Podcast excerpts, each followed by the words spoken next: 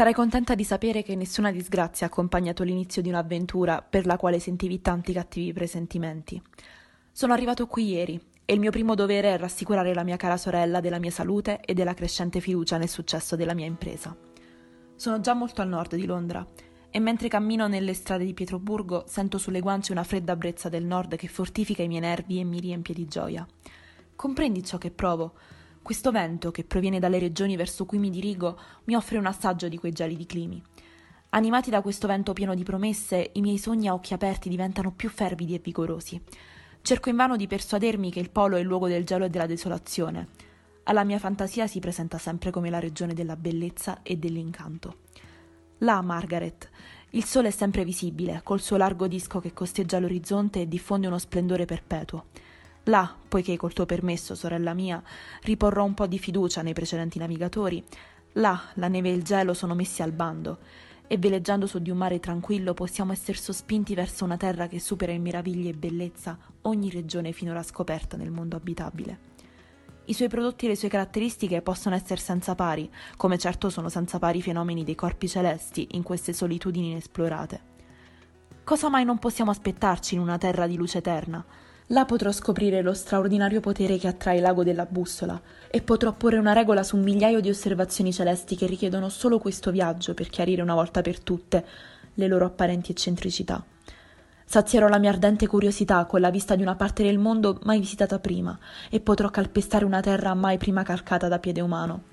Questo è ciò che mi attrae, ed è sufficiente a vincere tutti i timori di pericolo o di morte e a indurmi a iniziare questo laborioso viaggio con la stessa gioia di un bambino che, coi suoi compagni di vacanza, sale su una piccola imbarcazione alla scoperta del suo fiume natio. Questo è Tra le righe e oggi vi raccontiamo la storia di Frankenstein.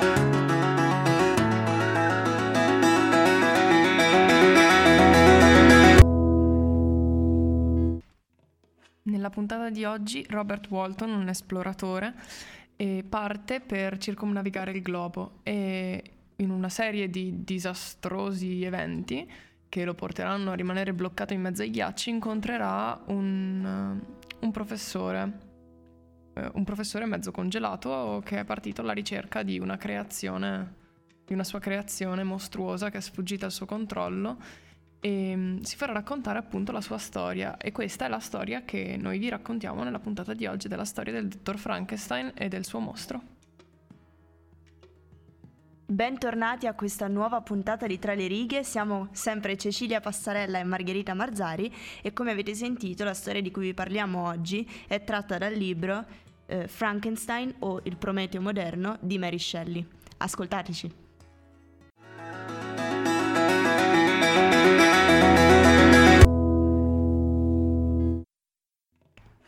Dalla nostra piccola introduzione penso avrete capito che non è il classico romanzo in prima persona e neanche con osservatore esterno, intanto ha uno stile un po' particolare, nel senso che è un romanzo epistolare, infatti eh, viene raccontato attraverso delle lettere, sempre comunque eh, unidirezionali, quindi no, non ricevono risposta a queste lettere.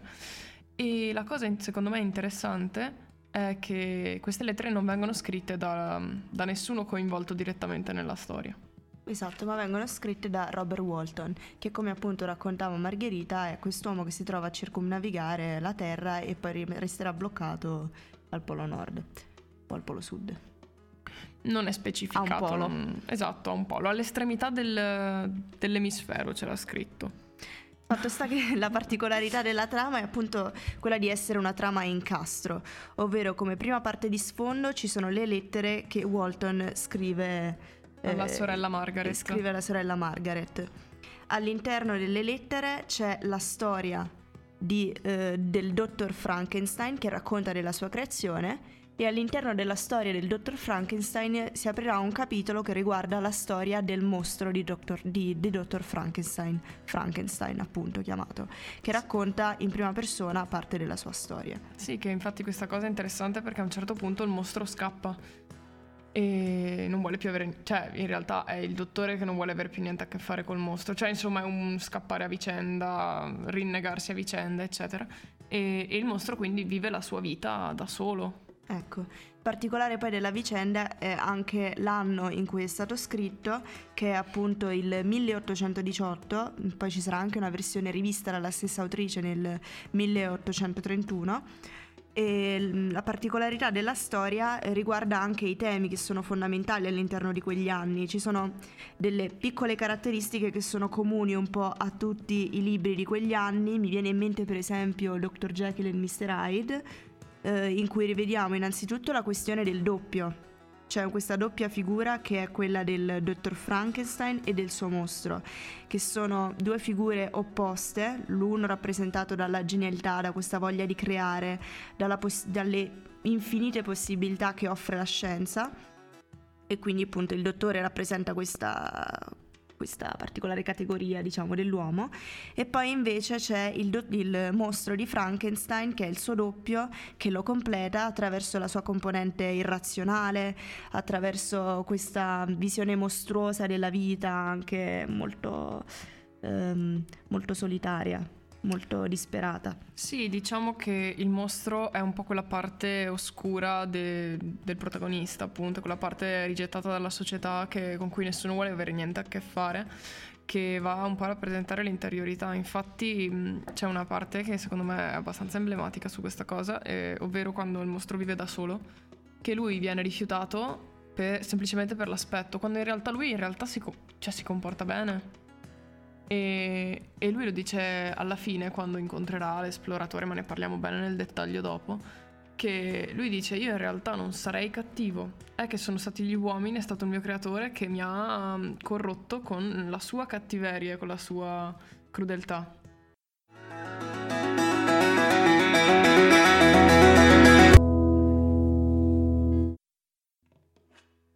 E qui è interessante, ricollegandoci a quello che dicevamo prima, cercare di instaurare un parallelo anche tra il mostro di Frankenstein e invece la figura di Dorian Gray nel famoso libro Il ritratto di Dorian Gray di Oscar Wilde.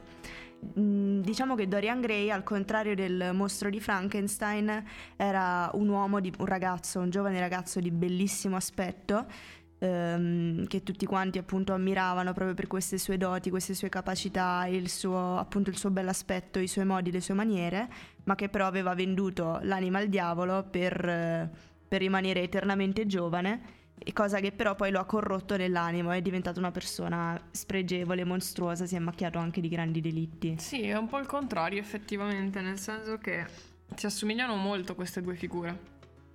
Solo che sono una al contrario dell'altra proprio. Sono due figure antitetiche. Ehm... Però questa cosa del vendere l'anima al diavolo, eccetera, si, si, si ritrova. Perché alla fin fine anche, eh, cioè entrambi infatti si dice che prendano un po' spunto dal mito di Faust, che siano un po' delle rivisitazioni moderne. E, ehm, Nel la... mito di Faust appunto si raccontava di questo giovane che appunto aveva venduto l'anima al diavolo per rimanere immortale e... Esatto, alla fin fine sono due due tentativi di raggiungere l'immortalità. E da un lato Dorian Gray per se stesso, dall'altro Dottor Frankenstein per l'umanità di per sé, perché effettivamente lui comincia a fare comincia questi esperimenti, comincia a studiare la scienza naturale, perché? Perché rimane profondamente turbato dalla morte della madre. Lui ha avuto un'infanzia felice in Svizzera, però appunto la, la morte della madre lo, lo manda in crisi completamente, lui rimane profondamente turbato.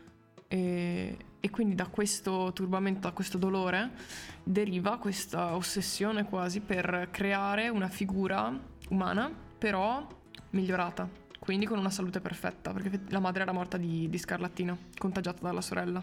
Quindi quello che si cerca di fare è effettivamente tentare di superare i limiti dell'umano, cercare di poter creare qualcosa che riesca a ehm, corrompere, diciamo, la stessa natura limitata dell'essere umano. Ed è appunto un tema che, che ricorre anche negli altri libri di questo, di questo, periodo, come dicevamo appunto il Dr. Jekyll e Mr. Hyde, anche lì c'è la figura del doppio, ma che si ricollega anche al sottotitolo del libro, chiamato appunto Il Prometeo moderno, Prometeo nella mitologia greca infatti era colui che aveva rubato il fuoco agli dei, che aveva quindi oltraggiato gli dei cercando di porsi al di sopra di loro, cercando una sorta di rivalsa della, della natura umana rispetto alla natura divina. E c'era poi anche in realtà un altro mito, un mito di Prometeo, ehm, rifatto da Ovidio, in cui eh, Prometeo era colui che aveva creato l'uomo a partire dal fango e questo sta proprio a simboleggiare questa volontà della scienza di poter essere creatrice di qualsiasi cosa. Sì, questa volontà della scienza di porsi al di sopra delle leggi divine comunque, nel senso che Frankenstein sovverte qualsiasi regola di, della vita, della, qualsiasi, eh, sì, qualsiasi regolazione, qualsiasi cosa va al di là della vita e della morte, va al di là di qualsiasi legge naturale, però basandosi sulla scienza. E questo infatti ehm, è anche uno dei punti etici su cui si discute partendo da Frankenstein, nel senso lui ha fatto una serie di esperimenti partendo dallo studio della decomposizione dei corpi, apre tombe, studia i cadaveri, eccetera, per riuscire a riportare la vita. Probabilmente ispirato anche un po' a Leonardo da Vinci, agli studi sulla, sull'anatomia, beh, perché no? Beh, ci sta. Sì, diciamo che però effettivamente qui si pone il distacco tra appunto puramente etico eh, dato anche dal, dal, fatto appunto che eh, il, l'idea di Frankenstein, ehm, cioè lui lo fa per amore dell'umanità, però si spinge troppo oltre, quindi è un po' sempre il dilemma costante. Della cioè, punizione cioè, esatto. divina. Ma oltre alla punizione divina è sempre la domanda quanto si può spingere, la, cioè fin dove si può spingere la scienza effettivamente e dove diventa invece fanatismo e ossessione pone quindi quasi le basi della bioetica moderna. Sì, infatti viene, è uno dei motivi per cui eh, questo romanzo rimane così attuale e tu, così studiato tuttora.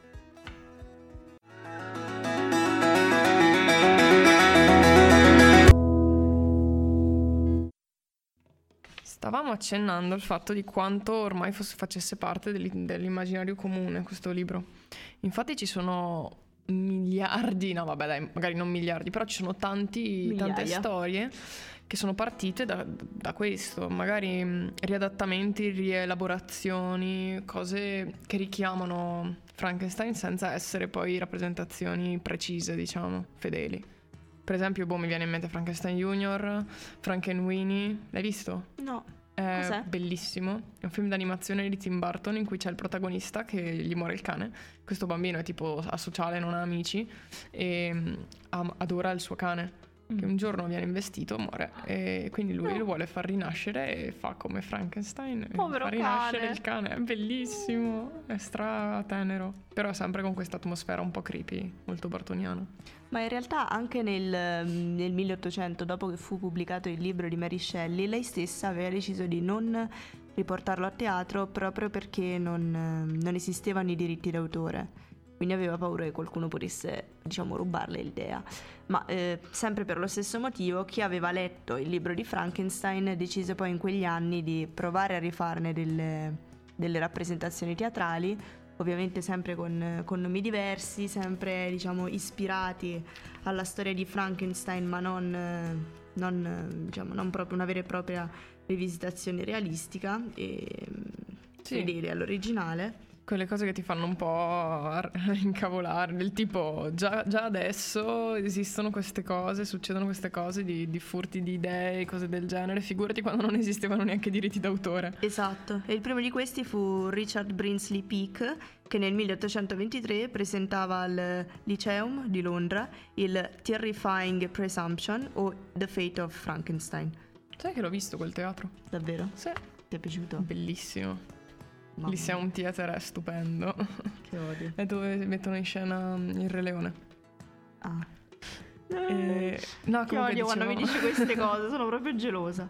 No, dai, che in fondo un pochino di bene me lo vuoi e sei felice per me.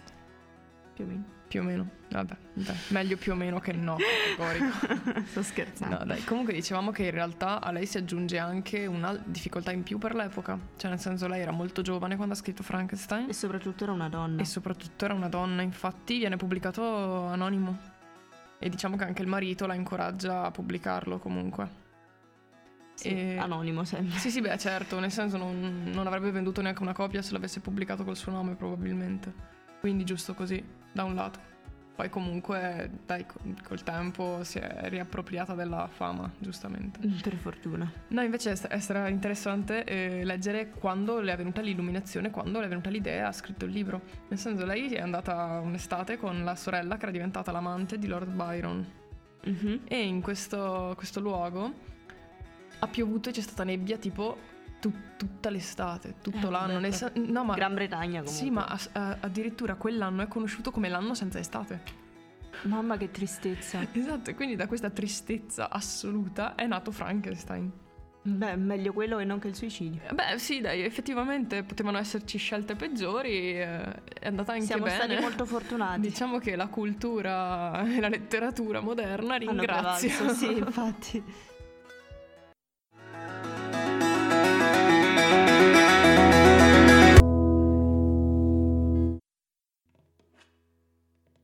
L'altro ehm, ci stavo pensando proprio qualche minuto fa e mi era venuto in mente che ehm, il mostro di Frankenstein sembra essere presente anche all'interno della, della serie eh, La famiglia Adams, cioè Dai. zio Fester è praticamente identico al mostro di Frankenstein.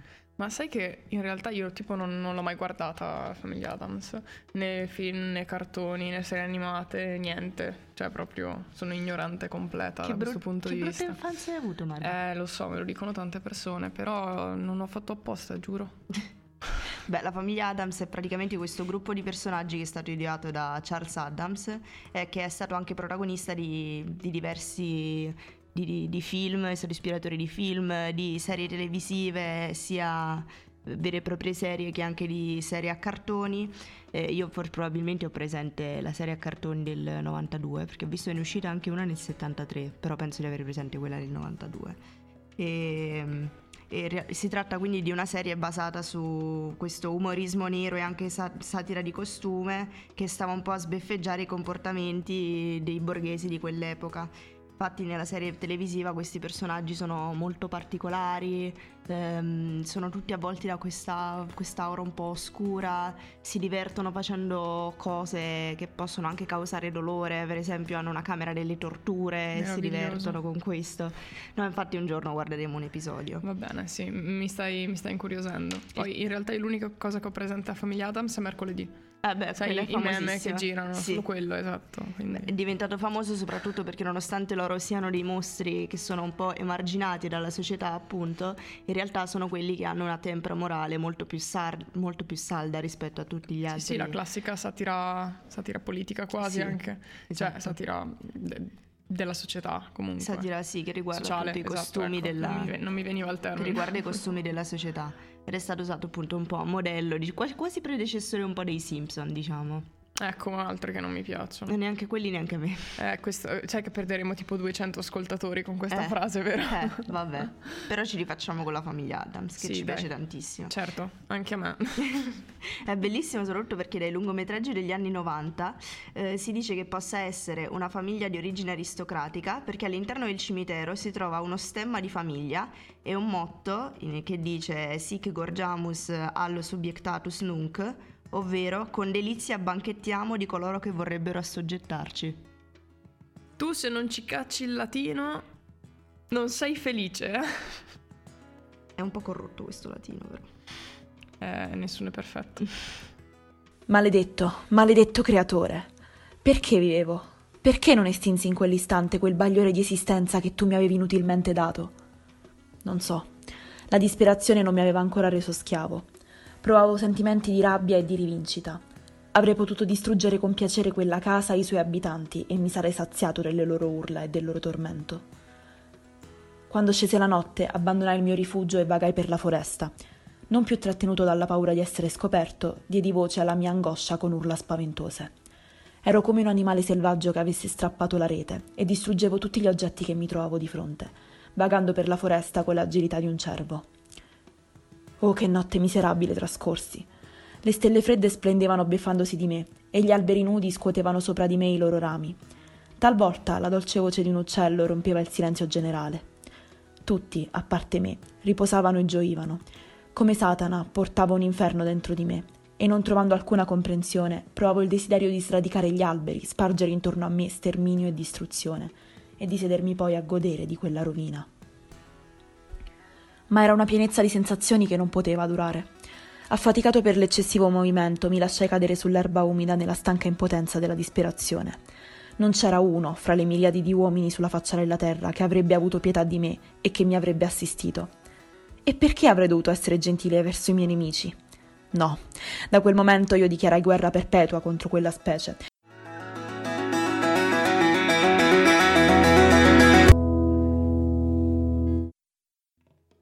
Sezione di arte. Di cosa vogliamo parlare oggi? Ma secondo me è anche abbastanza ovvia, ovvio l'argomento. Parliamo un po' di, di arte gotica, un po', un po' dark. E in particolare abbiamo trovato una cosa molto interessante che secondo me è anche bello variare un pochino. E parliamo quindi di illustrazioni, anche abbastanza moderne, nel senso che parliamo di illustrazioni nel 2010 circa. Sì, sono illustrazioni di stile fumettistico e sono state realizzate da Satsuya Morino, chiedo scusa per la mia schifosa pronuncia, e sono tutte, fanno parte tutte quante di, di un libro che si chiama Kaibutsu Genso Geshu. E da, da oggi vai, Basta, corso vai- di giapponese. Esatto, vai, vai a lingue. Sì, Passaggio diretto. vado. Vabbè, Corro. comunque allora abbiamo detto questo- queste illustrazioni raccolte in un libro e sono una serie di illustrazioni dedicate un po' ai mostri più famosi della, cur- della cultura horror, che non, non è per forza horror, ma appunto grandi classici della letteratura gotica. Esatto, e riguardano tutti più o meno i primi del Novecento e, e gli, ultimi del- gli ultimi anni dell'Ottocento, diciamo, gli, autori che fanno parte di questa raccolta e ai, ai quali si è ispirato appunto l'artista per, per i suoi fumetti. Sì, artista giapponese, quindi eh, sono disegni molto mm, in stile fumettistico, seppur siano illustrazioni fini a se stesse. Cioè non, non vanno a far parte di una storia o così, sono semplicemente delle tavole, uni- delle tavole singole che danno l'interpretazione dell'autore del, del mostro appunto in questione. Esattamente, c'è per esempio Sir Arthur Conan Doyle, abbiamo per esempio il mostro di Morlock di Wells, abbiamo il Dracula di Bram Stoker, ma abbiamo anche e soprattutto Frankenstein, Frankenstein, di Mary Shelley, Shelley. esatto. Questo è il motivo per cui abbiamo deciso in particolare di parlarvi di, di- di lui, nel senso che per una volta c'è un collegamento vero, tangibile e reale. no, vabbè, ovviamente ogni, ogni puntata la parte di arte è pensata, ponderata e sensata, però mh, questa, cosa, questa volta in particolare, ecco. Ecco, mi piace soprattutto il mm, ritratto, diciamo, che ha fatto di Frankenstein perché non lo dipinge come nella maggior parte delle con la maggior parte dei casi appunto in modo mostruoso con quest'aria cattiva, ma piuttosto in questo caso è, des- cioè, è raffigurato con un'aria sorpresa, quasi di paura, di terrore e non appunto in aspetti mostruosi, diabolici. Sì, mi piace perché sembra un, un po' cioè, sofferente, nel senso non è rappresentato come il mostro cattivo, ma più secondo me come è descritto realmente nel, nel- nel libro, quindi mm, si distacca un pochino dall'immaginario comune per andare a riavvicinarsi alla vera identità del mostro, secondo me.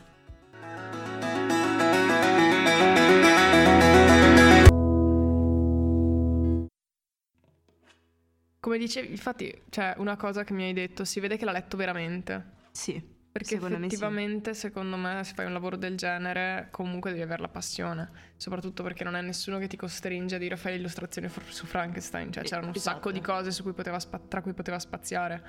E infatti ce ne sono tantissime di cose tra cui spazia, cioè mm, non lo so, vedo per esempio anche il, il Dracula di, di Bram Stoker appunto, Che quanto sono belli i pipistrelli. C'è un pipistrello in primo piano nell'illustrazione di Dracula che secondo me è bellissimo. Cioè, fa più paura dello stesso Dracula. Mm, sì vabbè alla fine anche degli perché, occhi un sacco cattivi, guarda. anche perché secondo me questo Dracula in realtà più che, un, più che un vampiro mi ricorda uno dei personaggi di One Piece, è vero. facci caso, Sì. sembra proprio lui. Ma solo perché ha il cappello di paglia che ti trae in inganno. Mm, Sì, ma è anche mm, un po' la fisionomia del volto, il modo in cui gli ha disegnato i baffi, queste sopracciglia così appuntite che vanno una da una parte e una dall'altra. Cioè, mm, sì, è proprio lo stile fumettistico alla fine che, che ricorda appunto i cartoni animati che vediamo noi oggi. Non ha nulla di spaventoso comunque, devo dire, questo Dracula. No, zero. Infatti te l'ho detto. forse un po' le mani con questi artigli. È più spaventoso il pipistrello, non stavo scherzando. Invece a me piace un sacco quello dei, deri- dei delitti della Rue Morgue di Edgar Allan Poe, che è stupendo, c'è questo mostro in primo piano, quasi tutto nero, senza dettagli, senza particolari, che sovrasta la, la città. Sì, anche perché in realtà avevamo parlato dei, di- del, um, dei racconti del terrore Sì, di Edgar Allan. Poe e i delitti della Rue Morgue era appunto il- il- la, prima, la prima storia che c'era, appunto raccontava di questo gorilla come si fosse intrufolato nella casa per uccidere la donna. Esatto. Eh, un po' di spoiler, fa, fa niente. Vabbè, tanto ne avevamo, li avevamo già fatti nella Ecco. puntata sui racconti del terrore. Tra l'altro non era uno di quelli che a te piacevano particolarmente. Sì, Eh, infatti. infatti, vedi che ricordo bene. Vedi che ogni tanto ti ascolto quando mi racconti le cose. Ah, ogni tanto. Ma sì, Bene. quando capita. Bellissimo. No, invece de- di quella cosa dello scimpanzé, del- dei delitti della rumorga, eccetera, mi ha Mhm. sempre colpito questa cosa che viene descritto e viene considerato a tutti gli effetti un mostro, quando in realtà, cioè, non è che sia niente di effettivamente mostruoso. È un gorilla e basta. Esatto. sì. Però è bello anche come venga associato a questi altri mostri della letteratura gotica e, e- uno si chiede "Mm, ma perché? Cioè, co- cos'è che ha in comune con loro alla fin fine? No, però effettivamente un po' questa cosa di essere quasi vittima della propria natura si può associare anche a Frankenstein un pochino. Ah, sì, assolutamente, assolutamente. Quindi forse, cioè, ci sta come cosa. Cioè, nel senso, nel momento in cui consideriamo un mostro Frankenstein, dobbiamo considerare un mostro anche lo scimpanzé. penso, cioè, nel senso che tutto sta dal punto di vista, come dire, ehm, è come la questione del non è la pistola che uccide, è l'uomo, cioè non- allo stesso tempo non è lo scimpanzé, non è il gorilla che sia un cattivo, è semplicemente nella sua natura quella di essere aggressivo, ma eh, è l'uomo alla fine che lo colpevolizza perché lo vede come un qualcosa di, di aggressivo, di violento, di mostruoso e per questo alla fine anche lui finisce per assumere quelle caratteristiche. Per forza, questa cosa è comune anche ad altre illustrazioni che ci sono, per esempio Moby, Moby Dick. E dici, vabbè, eh, tutto mi viene da dire tranne che Moby Dick è un mostro. Eh, È un po' invece ce n'è un altro che mi piace tantissimo, che è Il mastino di Baskerville, di Arthur Conan Doyle. E mi piacciono tantissimo proprio tecnicamente come ha fatto gli occhi. Perché? Non lo so, sono stupendi, cioè eh, sembrano due galassie.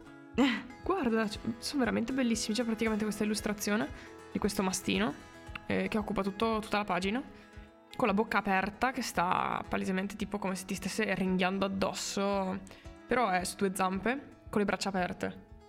E c'è la, la testa proprio in primo piano con questi due occhioni enormi spalancati, Cioè, chi decisamente? senza pupilla, esatto, e, e dentro c'è questo vortice che sembra una galassia.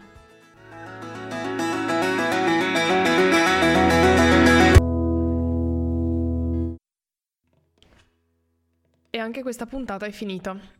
Noi stiamo andando avanti inesorabilmente e boh, a me sembra di aver veramente cominciato ieri. Io so che lo dico ogni volta, ma ogni volta che finiamo una puntata non, non mi sembra vero. È perché noi ci divertiamo e passa veloce il tempo quando ci si diverte. Beh, ma è vero, cioè, non è una battuta. Poi Comunque- specialmente il fatto di venire qui con eh, fare colazione al bar. Ah, che pace, che pace. Arrivare in ritardo. Che pace. Vabbè, no, dai. Allora, ehm, dicevamo, prossima puntata.